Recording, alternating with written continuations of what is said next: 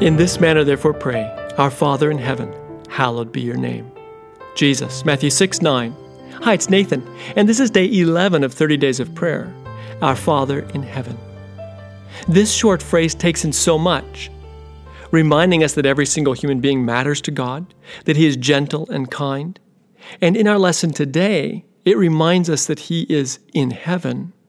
This means He is not subject to the bounds of earth deeply invested in our story, yet above it, seeing infinitely beyond the boundaries of our tiny spot in space and time.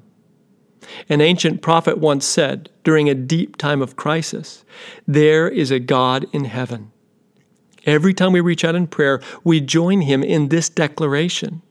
Yet, how often we fail to see beyond the walls of our circumstances, how often we overlook the reality that the life flowing from Him still sustains every heavenly body and keeps every human heart beating.